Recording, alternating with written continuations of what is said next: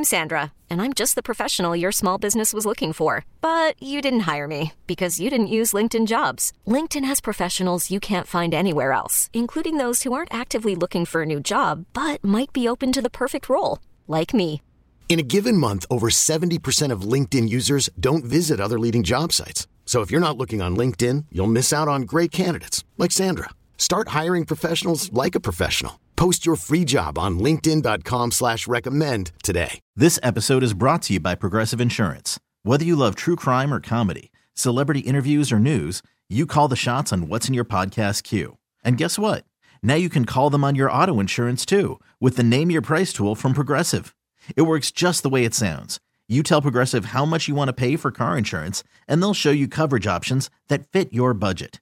Get your quote today at progressive.com to join the over 28 million drivers who trust Progressive. Progressive Casualty Insurance Company and Affiliates. Price and coverage match limited by state law. Good evening, everybody. How y'all doing? Oof. All right. We got a great show plan, right? We're going to, you know, drop into some interesting facts, challenge ourselves. As always, we're going to start by examining ourselves and then examine others. Um, got a lot of interesting things to talk about. The first thing I was going to open the show talking about is uh, summer's winding down, but we're still in it. Got a few holidays coming. And um, I was looking at some work on just bringing us back to um, destructive habits to eliminate. Now, the entry point is around our relationship with our bodies. But again, I'm going to let you see how we can translate it into uh, perspectives and things we need to eliminate around other topics because sometimes we are our worst enemy. And sometimes, as they say, the call is coming from inside the house, which means the perpetrator, you know, the violence, the abuser is us against ourselves. That it's not even the world, right? We are in the world, so what's going on in the world matters. But sometimes the work is with ourselves. And is that a good thing or a bad thing? Well, depends. Sometimes it's a good thing because you can focus on, right, and make some changes and different choices. Um, but depending on how deeply rooted or long standing these patterns or habits are, that could make it maybe more difficult, where maybe you wish it was some easier thing about removing yourself from a social network or relocating or whatever it might be or you know resolving a relationship with someone so kind of depends on where you land in reference to yourself but again we're looking at destructive habits to eliminate now i talk a lot about the impact of media and social media on our mental health because that's something we're starting to talk more and more about. You know, when I was in school, we didn't have it, funny enough, so it wasn't a topic of any kind of conversation. And I think it's now slowly making its way into programs that focus on uh, sexology, human sexuality, psychology, sociology, cultural anthropology. Because media and social media are really powerful socializing tools and vehicles. They're technologies, technologies of normalizing. Um, ideas, politics, and standards. And why is that good and bad? Well, it's good because if we use the technology in an effective, right, self-enhancing way, what a what a great additional resource. But if we're using social media to perpetuate and strengthen and sell ideals and norms and values that are not mental health centered, aren't trauma informed, then it's actually keeping a very dangerous, toxic ball in the air, as they say right? And so social media, and again, I, I, was talking this a long time ago about how on the iPhone, it'll tell you how long you spent on your phone. That is a powerful reminder of the gravity, weight, and impact that this thing in our hand has on us and our television and other things. Because remember, your phone's only going to tell you how long you've been on your phone, but how long might you have spent watching television or on the internet? I used to be able to talk about magazines. We don't I don't see those at people's homes anymore. I don't see people reading them. There was a time though when that was really, other than television commercials or billboards, the only other way that these norms and ideals kind of seeped, seeped into our mind. Now, so I'm talking specifically again the entry point of uh, our relationship to our bodies. You know, the kind of body we have, learning how to neutralize our thoughts about our bodies, or working on some body positivity. But again, this also impacts mental health in general. Let's look at relational health you know you're you're reading stories and articles that are giving tips and tricks but you're also watching television shows that are reinforcing certain narratives or dismantling them and so what happens is this time especially swiping on our phones, it leads to destructive comparisons. What are they doing? What am I doing? And when you see something on television or on social media, it's given a power it shouldn't be given. Just because someone with a lot of followers or someone famous is doing something, that doesn't mean it's the right way. And I see that all the time where celebrities are talking about things they do in their relationships or in their parenting. And I'm thinking, that is horrible. That's absolutely horrible. And that is a bad role model for us. But also, this comparison leads to a sense of inadequacy, right? And that's why we talk about mental health, about building a world around you that reflects back who you are and the parts of yourself that are important or need healing. So, social media can be good for your mental health if you curate it appropriately and really have a handle on it, or it can be very toxic. And so, we're learning to love our bodies. We have to pay attention to the kind of bodies we're seeing constantly. If we're learning to have better relationships, we really want to be critical and dissect the norms we're seeing play out on television. And you'll see a lot of articles on shows like The Bachelorette, which I can't watch, I can't sit through that. Um, and you'll see people behaving in ways that are toxic forms of monogamy or forms of emotional abuse that are sadly getting normalized because you're seeing it and maybe you do it, but no one's saying don't do that. No one's saying be better. No one's saying there's another way or a better way. And so it becomes normalized. So social media is a really important one. Another one, specifically, we're talking about weight, is weighing yourself it keeps yourself trapped. It keeps yourself in a mindset. And some people weigh themselves daily, and that reinforces the belief that weight matters or that your weight is your worth. People also do body checks where they're looking at themselves and checking themselves. They see it at the gym all the time, right? So it keeps you trapped in that mindset and um, really attached your mood to that number on the scale. And again, that shows up in other ways as well relationships. We see people posting certain kinds of pictures or doing things with their loved ones, their partners, or dating, and we start comparing, right? And we start, oh, wait, we're, to take a little break. We'll come back and we'll keep breaking this on down, y'all. So stick around. Uh, you're listening to Loveline with Dr. Chris on Channel Q and Audacy. Stick around and uh, we'll keep tackling this. We'll be back. I'm Sandra, and I'm just the professional your small business was looking for. But you didn't hire me because you didn't use LinkedIn jobs. LinkedIn has professionals you can't find anywhere else, including those who aren't actively looking for a new job but might be open to the perfect role, like me.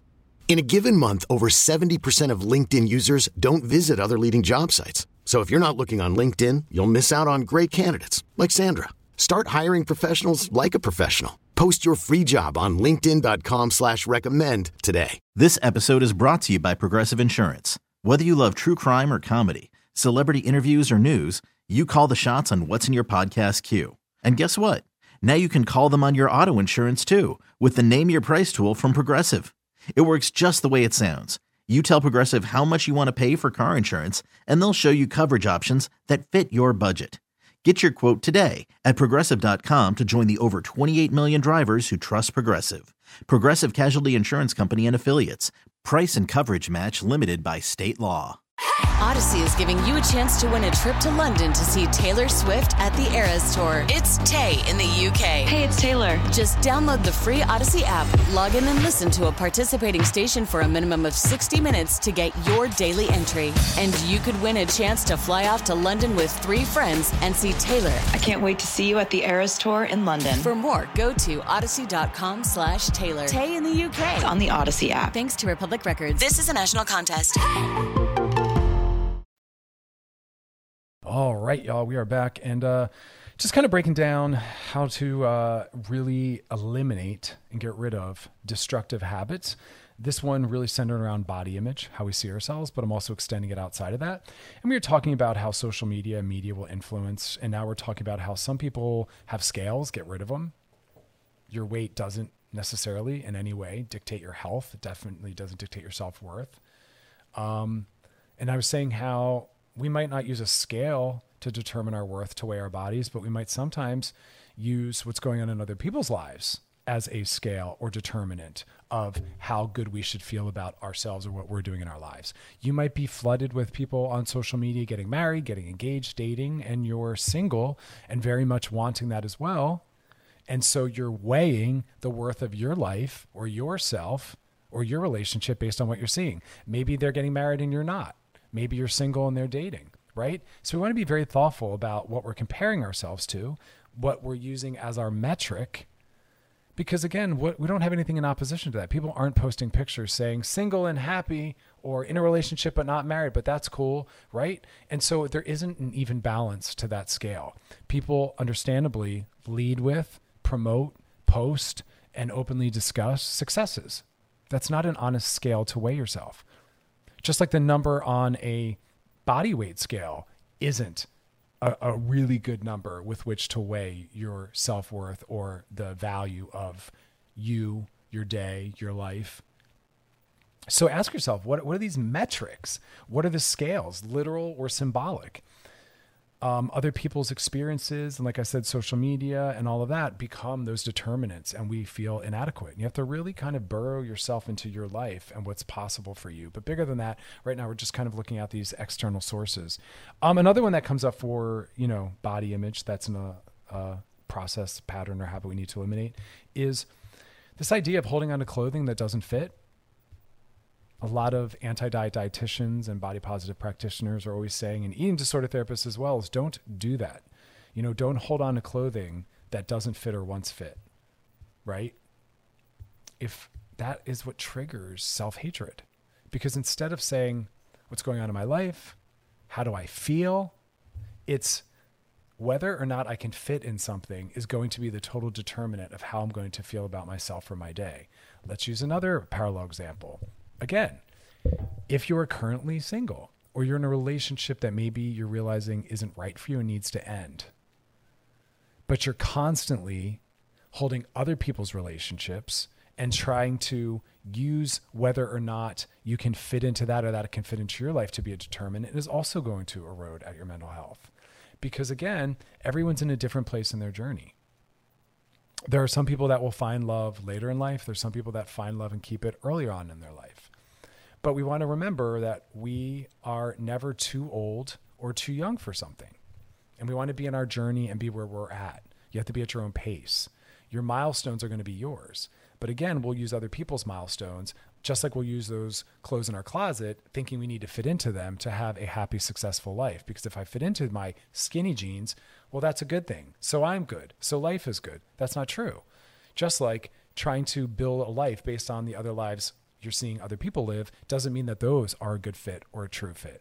Or you're holding on to what you did have and thinking you need to somehow fit back into that as, a, as opposed to being open to what's to come, what's next, what might this new person bring into my life. So it's like get rid of old clothes that don't fit, get rid of old ideas or goals that no longer fit. Stop using a literal scale to weigh yourself to determine your worth or happiness, just like don't use other scales that other people might have. We live in a very consumerist culture. so a lot of us have a scale and the scale isn't one you stand on. It's how much money do you make? How many nice watches do you have? What kind of car do you drive? Are you a homeowner? That's another scale. That's another metric, right? Uh, interesting story. Long story short, I'm going to abbreviate this one. Friends of a family that I'm well, that I'm very close with. They moved to the United States from New Zealand, which is an amazing place. Love their prime minister. They've got good stuff going on over there. That's why they really make it difficult to move over there. Um, and these individuals, I think the story went, had been raised in the United States, but at a very young age, due to their dad's job, moved to New Zealand, loved it. And now, as teenagers, I think in 17, 21, I think, and somewhere else in there, there's three of them, come to the United States because uh, their dad's job and are culture shocked. And when asked, what did you find most difficult or what was most profound? Because again, New Zealand is a very, very far away, difficult to get to place. It's very far removed. Yes, they have internet and television and globalization, so they're aware of American ideals and values, but they're very distinct. And the kid said, We were in shock and still are at how materialistic Americans are. You all are obsessed with what you own and buying things and always upgrading things. And they were like, in New Zealand, we're happy with what we have. We have the same things for a very long time. We're not always trying to get new jeans and a new phone and keep up with things. And, and we don't we don't get hung up on what we have or don't have. And they're like, you all care so much. You're always shopping. There's shopping centers everywhere. You're, you're and I was like, my point being is, I would never want those New Zealanders to to, to take on our metric or to weigh themselves on our scale. It's horrible. And a lot of the ones you, listeners y'all are using are horrible as well, but we don't know any better. Or those are the ones your friends or family use. So you've stepped into that. But really ask yourself, what metrics or scales am I using to determine my worth, my, the worth of my body, but also my worth as a person or a partner or a human? whose scale is that? Whose metric is that that you've adopted? Is it a good one? Is it effective? Because again, the question for anything in our life should be how does this impact my mental health? And if the answer is not great, get rid of it. The idea you have, the goal you have, the plans you have, the friends you have, the structure you have, we have to keep coming back to that. Uh, we're going to take a break. And when we come back, we're going to keep talking about essentially body image stuff, but again, translating and breaking down into an applicable way to, you know, really eliminate other unhelpful patterns. Wow, that was a mouthful. Stick around, it gets easier, I promise. You're listening to Loveline with Dr. Chris on Channel Q and Audacy. We'll be back. Alrighty, we're back. And uh, we're talking about different patterns and habits we need to eliminate. Talking primarily, centering this all in uh, body image, right? We all got a lot of work to do on that one. But then I'm kind of translating and extending and saying, how do these principles really apply to our global mental health, relationships, you know, our sense of self and the planet? And uh, we're just really talking about this idea of like metrics and scales. We all have different scales. Some of them are a literal scale where you're weighing your body, and that's a toxic habit um, or clothes that fit at one time and don't, and you're determining your worth or, or your mood is determined by that. But we're also talking about how that applies to just general ideas and politics and concepts in our life. Social media, God bless it, a lot to do over there. But this whole idea of comparisons, a big one. Really, really try to identify and notice when you're comparing. We do it all day long. You know, we can just be sitting at a coffee shop and someone walks by, someone who's different from us, right? We can be made immediately to feel less than because they are taller, hotter, we think they have more nice things or they're in a relationship and we're not, whatever it is.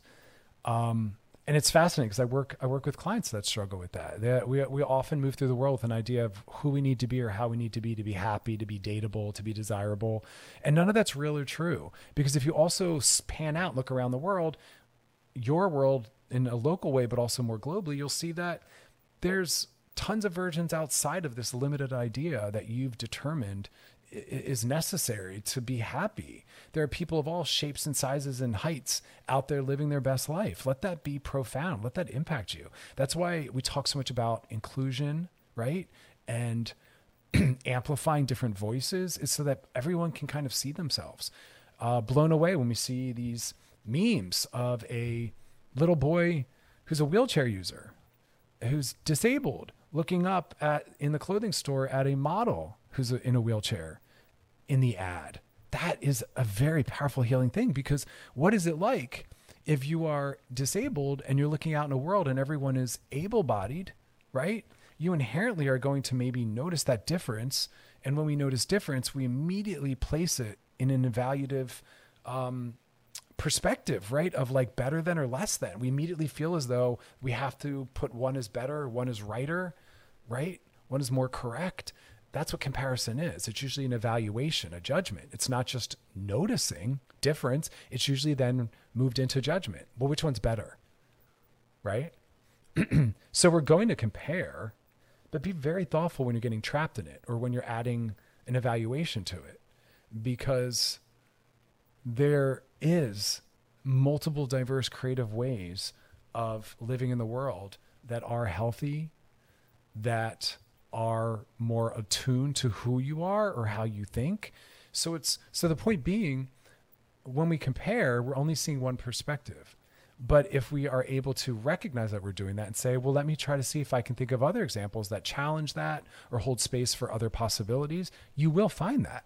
There's multiple roads to everything we don't all have to look a certain way or live a certain way to get to the place we're trying to get. Um, labeling. labeling is another big one, right? We use a lot of unkind words, as I kind of just pointed out, to talk about ourselves, the way we look, what's going on in our life, uh, our relationship, our lack of a certain kind of relationship. And we put these labels. And those labels can be very determining, and those labels can be very limiting when they're not kind. So we have to really listen to the way that we're labeling an experience or a part of ourselves or a goal we have or an experience that we had, right? Mirrors. If we're talking specifically about body, mirrors are another one. How often are you focusing on in the mirror the things you don't have? When you walk by a mirror or step into a bathroom, do you immediately zero in on a certain part? Now we can extend that outside of body image. Is there an area of your life that you are obsessed with? That any free moment of your time, you drift onto a lack, a lack, something you don't have? Because that's usually what these are all rooted in things we don't have. It's rare that it's about having too much of something, although that applies, but it's usually about a lack, a lack that we think is there that we perceive more powerfully because we see others that have that don't have that lack, right? But we have to check in on that. Are you obsessing? Are you ruminating on that? Because if you're centering that, well then your whole day and your mood and your ability to be present in your life is going to be impacted by that topic, that lack.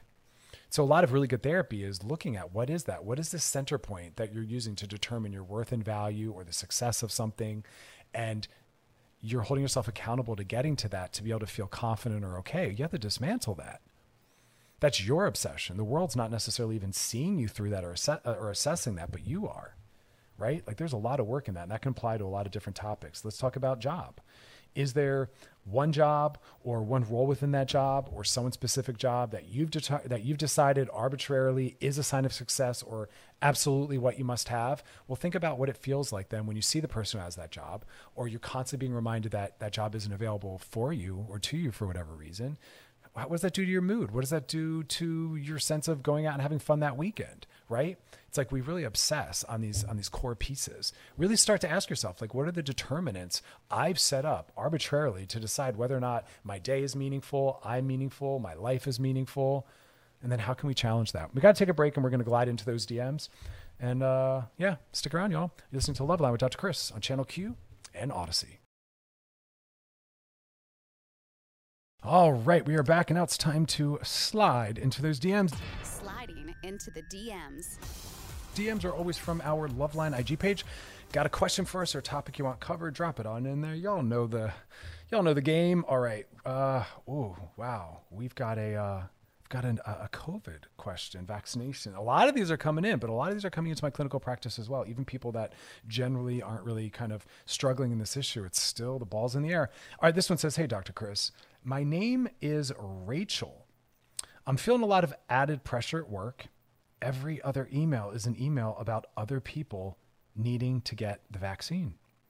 If everyone in the office got it, uh, we wouldn't have to really worry about all these extra precautions. Well, you would because of breakthrough infections and being asymptomatic and passing along to someone who's immunocompromised, unable to get vaccinated or even vaccinated.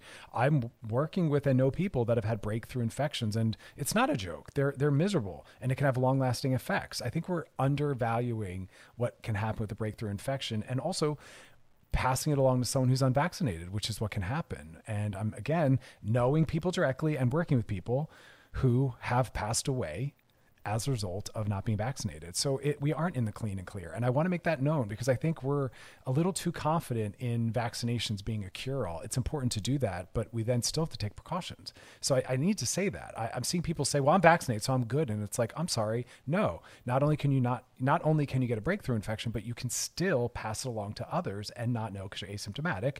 And sorry to scare y'all, there are people that are lying uh, there are people that know they've been in contact and infected and are not doing anything or getting tested. There are people that are buying false negative tests.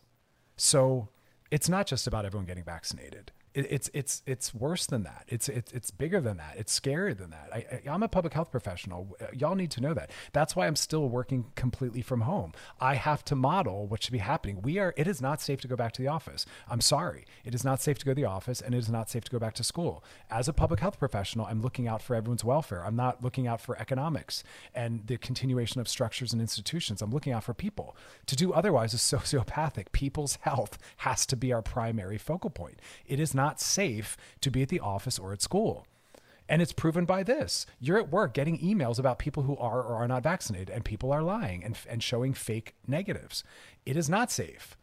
at all. And working from home has showed us we can all work from home. Going to school from home has showed us we can go to school from home. I am aware of teachers that do not feel safe going in because their school system does not have adequate vac- uh, vaccination records or air filtering systems, right? Et cetera, et cetera, et cetera, et cetera and they're being told you have no remote learning option. What is going on? What are you prioritizing in that example? Clearly not people. Clearly not people. You are actually centering the continuation of an institution or a system. You're putting systems and institutions and economics before people. Um, period. End of story. And your your question shows why this isn't working. Uh, it's very frustrating for me working in the healthcare field saying that. Anyway, if everyone in the office got the vaccination, we wouldn't really have to worry about all these. That's not true. Um, I have mine. Awesome. That doesn't mean you're safe. It just means that vaccinations are the, the move. I agree. I'm full vaccination supportive, but they are not 100% effective, right? And you're feeling frustrated. You say that your coworkers don't have it. Yo, join the club. I'm with you on that. Your question says, is this added pressure? Is this added pressure justified or do I need to find a way to let it go? No, don't let it go. Make it known put that back in the email blast. I personally don't feel safe knowing that people that are working here are not vaccinated and maybe even say we shouldn't even be here. This isn't safe.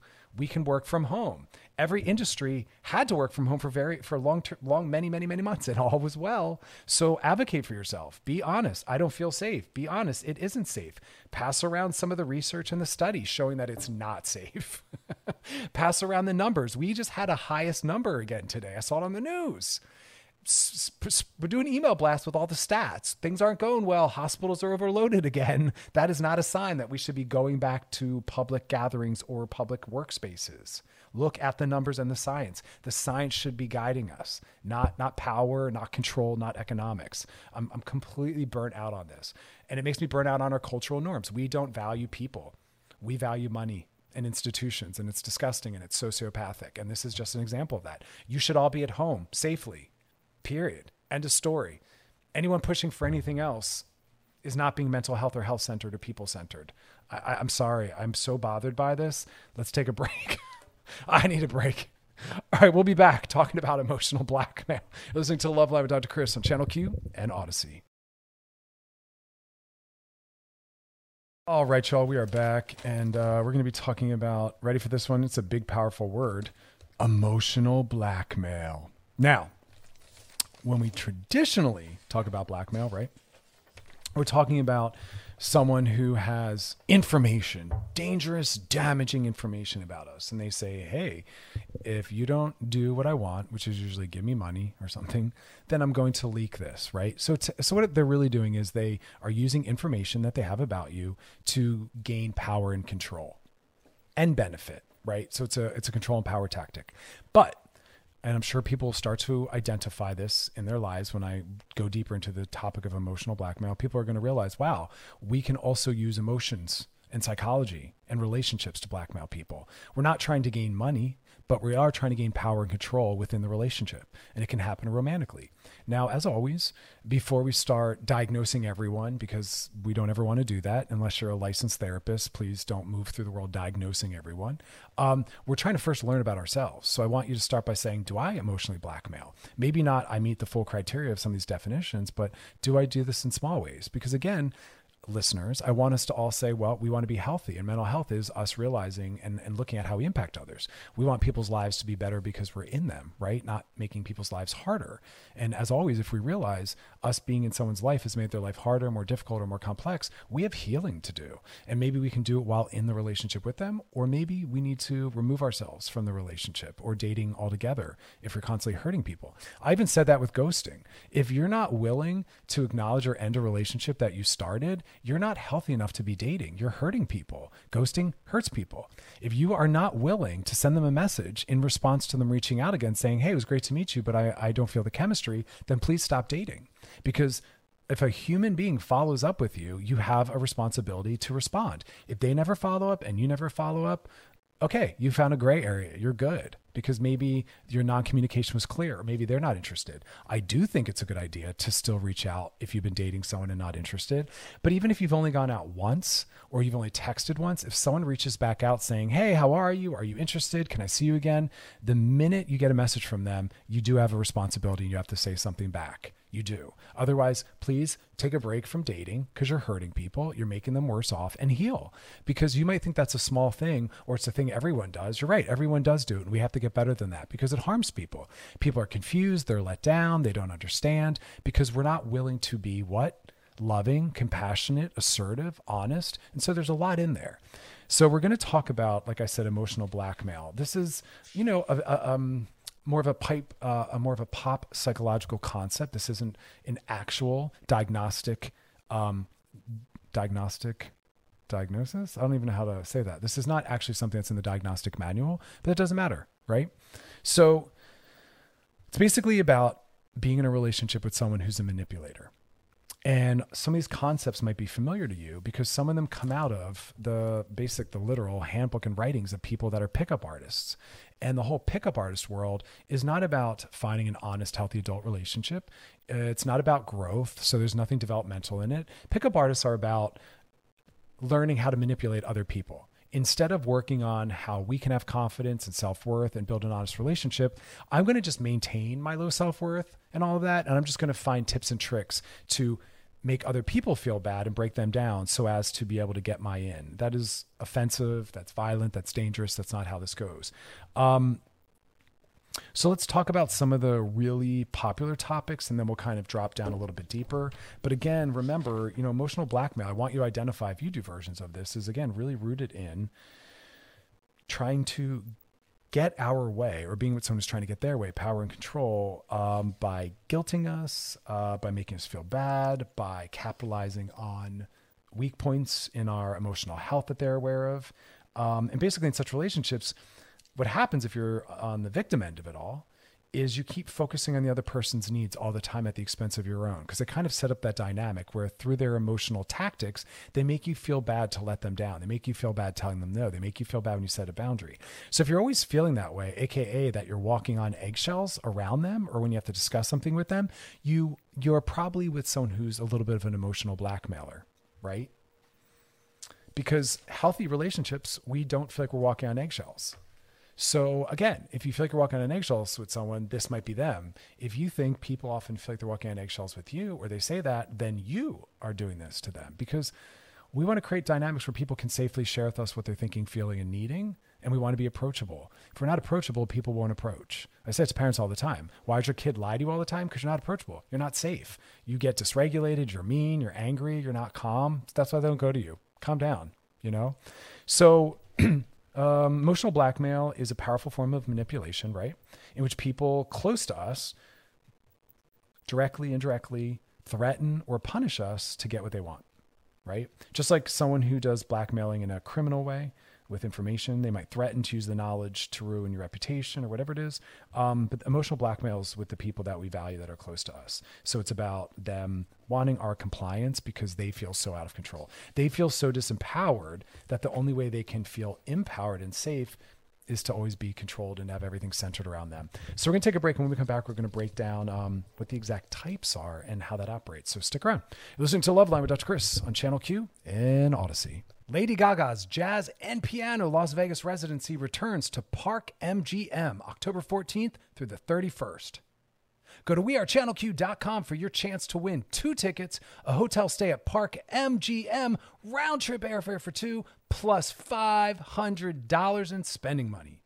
Tickets are on sale now at Ticketmaster.com. Don't miss Lady Gaga's Jazz and Piano residency shows Las Vegas. We'll be right back with more Loveline.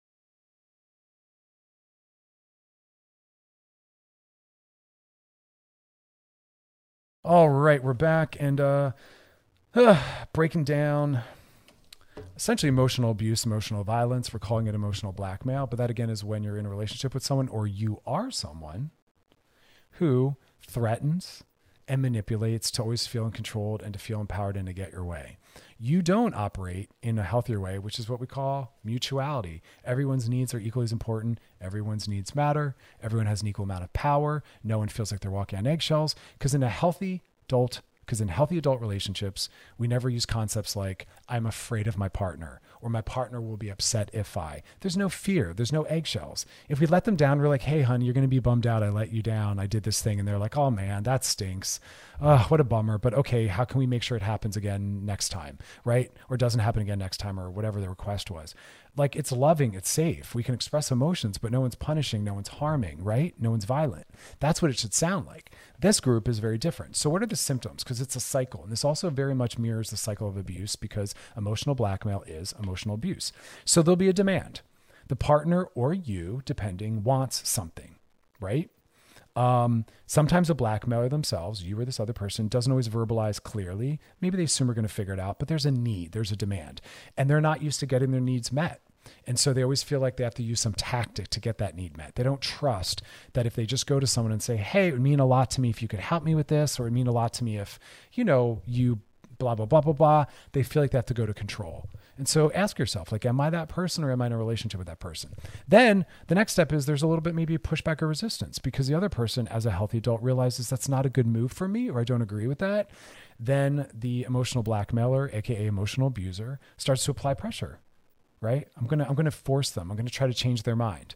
There's no empathy, there's no compassion, there's no mutuality. Some of this is very gendered where you'll see a lot of men taking this from the assertive role where they think their needs matter more or most. You'll also, you'll also see this in sex where maybe the male partner or the female partner uh, thinks sex is about them and then they get off and they don't care if you get off. Like we're, you know, we're dealing with someone very emotionally unsafe. So the pressure happens, right? And then the threats begin right? Once that resistance happens and they don't have any better communication skills, they're not able to be vulnerable and explain or express why it means to them that you do this thing or whatever we're talking about. So they start to pull in the tactics, right? They, they start to basically say indirectly or directly, there's going to be consequences. Um, and then we maintain the cycle, right? So when we're talking about emotional blackmail, we're automatically talking about conflict, power, and rights.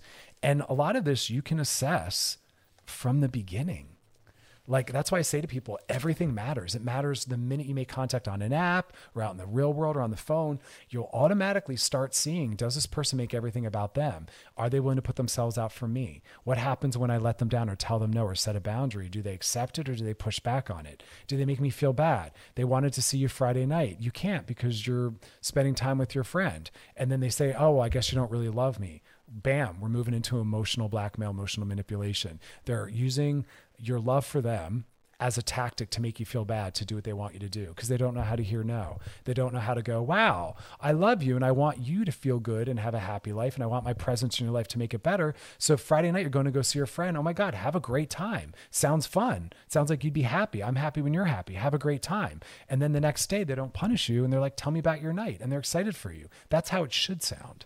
So, what do they often do instead? Well, first off, is we've heard this word because it's like slung around all over the place gaslighting. Gaslighting is a manipulation tactic where the person tries to gain power control by making you question your reality or your version of things, right?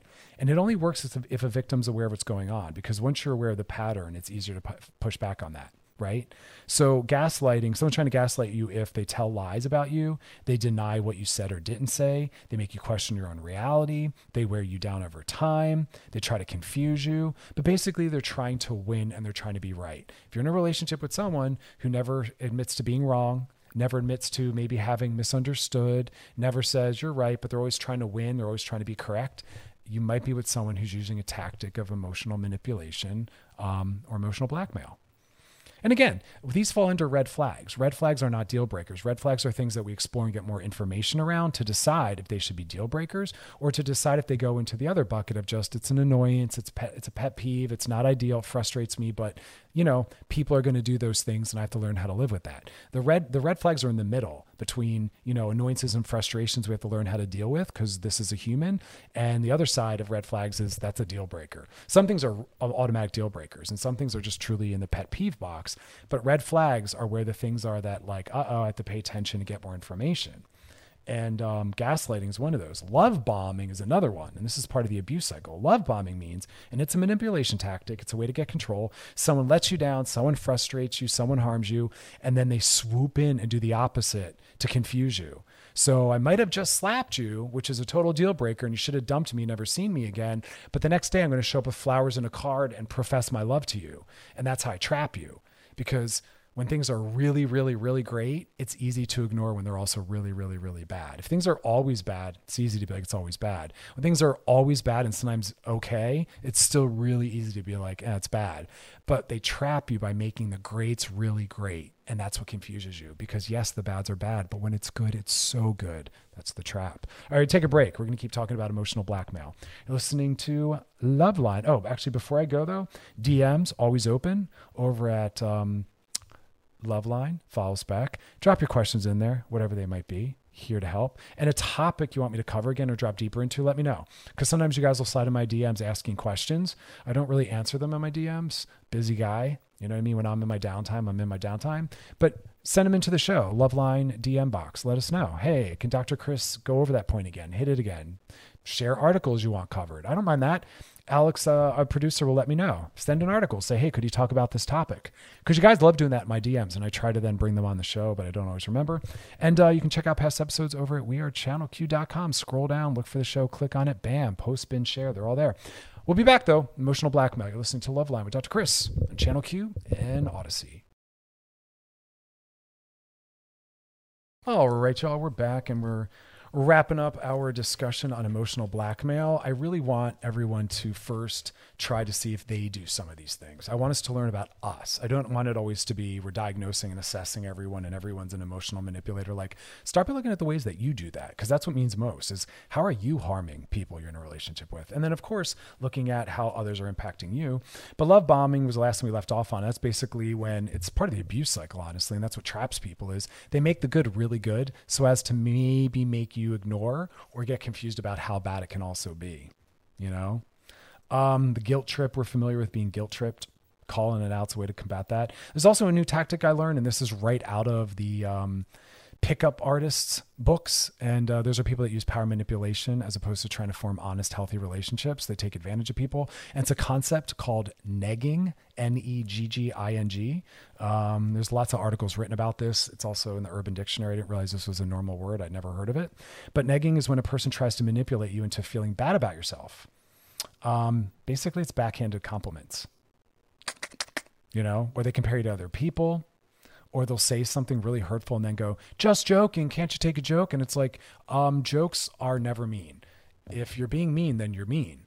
Jokes are things that make people laugh. Jokes are things that make people feel safe.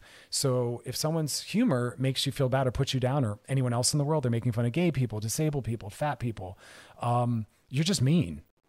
Calling it a joke doesn't resolve that or absolve that or mean that it's all okay, right?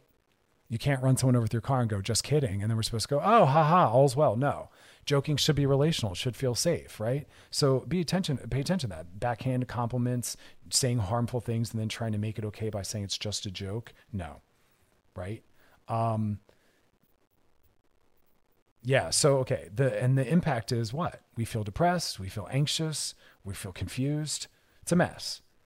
Um, so before we get to really what to do, let's just look at a couple other quick things that they'll do. Um, they'll make predictions about threats. Like if you don't take care of me, I'll kill myself. We've heard that one before. That's a really, really unfair manipulation. And all we can say when people try to threaten possible violence on themselves or others is I hope you don't do that, but I've made my decision. I'm sorry to hear that, but that's your choice. I know you're angry right now. And when you have a chance to talk about this again later, we can. Or I will no longer buckle under your threats. Threats don't work. You have to re empower yourself because they're trying to control and manipulate, right? And we can't decide what people do or don't do. We can only take care of ourselves. Um, they might use neg- name calling, negative judgments. In a healthy relationship, you're never there is no name calling, you know? But the work is about not trying to step into the battle they're trying to create. You have to stay on the outside of it. Don't step into the battle. Don't step into the boxing ring. Don't take the bait. Don't get into the topic they're wanting you to get into. Say things like, okay, well, that's your opinion. Or, yeah, okay, well, that's how it looks to you. Or maybe you're right. I don't know. Don't get into battle. Don't get pulled in Because if they can keep you in the conversation, that's how they can also confuse you.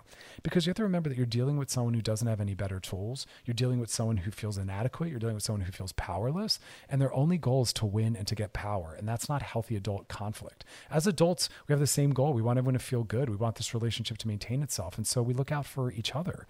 But when someone's always looking out for themselves or they're just trying to win or be correct, they've stepped outside of the relationship and it's now transformed into something else, right? So your work is about staying focused on the topic. Don't let them derail you from the topic or the point. What are the other things we can do? Don't engage. Someone's trying to engage you in a particular emotional response, don't give it to them. You also have to be confident, knowing who you are, knowing how you feel, and not letting them confuse you by comparing, putting you down, backing at compliments. you have to trust your gut, though. And that's why I say things like if you feel like you're always walking on eggshells, if you feel like your thoughts and opinions don't matter, you're you're probably in an abusive uh, you're probably in an abusive relationship emotionally. And that's why it's a red flag if you can bring it up and talk about it and say, this is how I feel and this is how I'd rather things be, and they're open to that, then it moves into a different box of let's keep an eye on this. It's a little bit of an annoyance, but we're working through it. But if they're unwilling to work on it or they keep saying you're the problem, well, now it's moving into a deal breaker because healthy relationships are with people that are workable, they're flexible, they'll take criticism, we can talk things out, and they're always looking out for both of our interest people will often just look out for themselves. That's not a good mindset. That means they're not thinking relationally. That means they're not really in the relationship, right?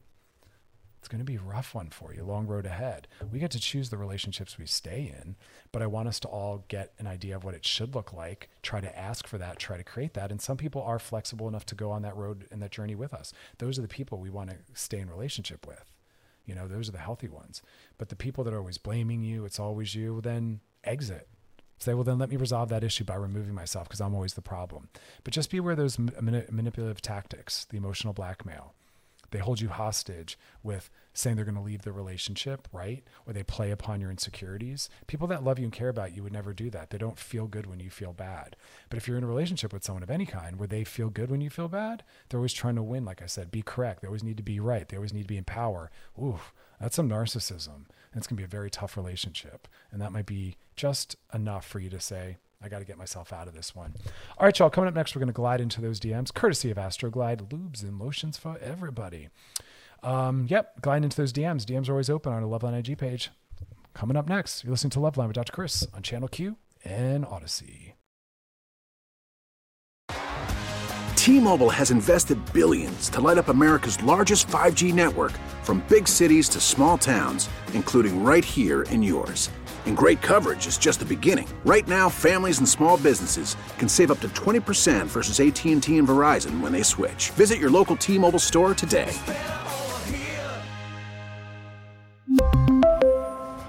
Plan savings with 3 lines of T-Mobile Essentials versus comparable available plans. Plan features and taxes and fees may vary. All right, y'all, we are back and we are sliding into those DMs. Sliding into the DMs. Let's see what we got today. This one says, Hey, Dr. Chris, my name is Christina, and uh, I'm about to turn 40. I was in a four year relationship. We broke up about six months ago. However, that has been my longest relationship ever. Okay, cool. Some people have never been in a, in a relationship or uh, something for four years. That's amazing. I hope you learned a lot in that. Um, I can't seem to find something super long term. Sorry. I still have a dream to get married, maybe adopt kids. At this point, I don't. Uh, sorry, I'm like I don't know why I can't read this. Uh, I still have a dream to get married and maybe adopt kids. At this point, uh, sorry, this punctuation's off. Uh, but at this point, I, I, haven't really been able to find anything stable. Got it. Is there a point in your life where you should just kind of accept that maybe long term love isn't your thing? Uh, absolutely not. There's no point in your life that you should accept anything as being not possible. Uh, let's talk career for a second. There are amazing stories and examples. I'm kind of one of them of people who have continually, regardless of their age, pushed forward and, and gone after dreams and passions and interests and goals, uh, making ma- major career changes, major relational changes. Listen, uh, two things. Number one, finding long-term partnership is is a numbers game. It's a it, it, it, it just because. we have to get away from the idea that it can only happen or should happen in early life the way dating works is it's about timing. It's about who you are, at what point in your life you meet other people and what's going on at that point in their life and a whole lot of factors. it love and compatibility don't operate on time or chronology. It just is what it is when it is, right? And you stumble upon it when you do. And it's not promised to happen early in life. The reason why most people have it early in life is because they've prioritized it and also don't be you know don't assume that everyone who's in a partnership should be in one or in that one or is in a healthy one it can't just be about getting and having i want it to mean more i want it to be about being with the right person or a right person and it can take time and if you find love in five years from now you will be just as excited to have it at 45 than you were at 40 and i wouldn't want you to be like all right it's too late i'm going to give up and then miss out on having it for the rest of your life. You're only 40 Okay, you have another 40 plus years ahead of you. Don't you want that to be centered in love? What if it takes 10 years and you find it at 50? Wouldn't you want 30 beautiful years of it? You're going to give up 30 years of it because you can't have it for 40? It's kind of like a vacation. You can only have a vacation for three days a week, two weeks. Should you not go because it can't be forever? No, we still go and we honor what we get when we get it. We still go on vacations later in life because we have fun at 40. Vacations still are fun at 50, still at 60. But it's like saying, should I give up on the idea of going on vacation at a certain age because I haven't been able able to go yet or found a good one. No.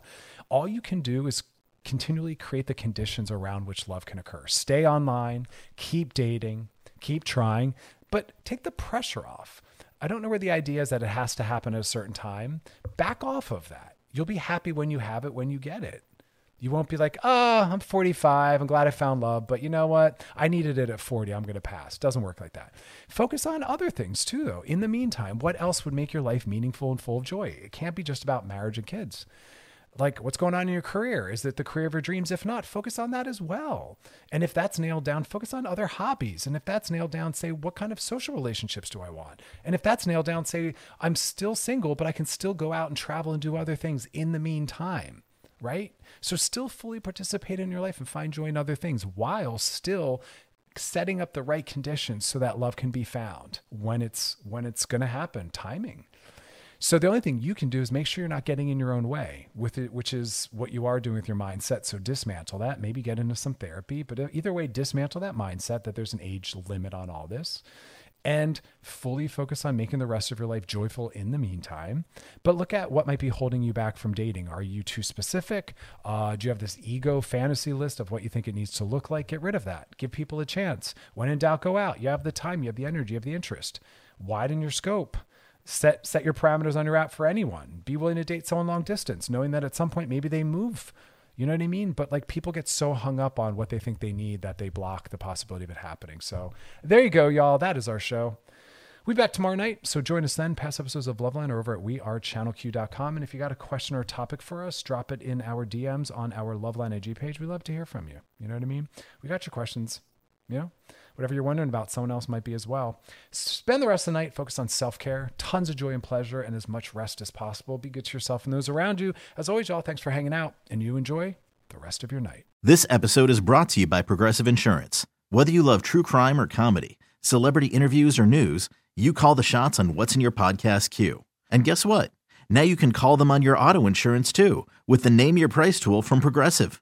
It works just the way it sounds you tell Progressive how much you want to pay for car insurance, and they'll show you coverage options that fit your budget. Get your quote today at progressive.com to join the over 28 million drivers who trust Progressive. Progressive Casualty Insurance Company and Affiliates. Price and coverage match limited by state law. Audacy is giving you a chance to win a trip to London to see Taylor Swift at the Eras Tour. It's Tay in the UK. Hey, it's Taylor. Just download the free Audacy app, log in and listen to a participating station for a minimum of 60 minutes to get your daily entry. And you could win a chance to fly off to London with three friends and see Taylor. I can't wait to see you at the Eras Tour in London. For more, go to audacy.com slash Taylor. Tay in the UK. It's on the Audacy app. Thanks to Republic Records. This is a national contest.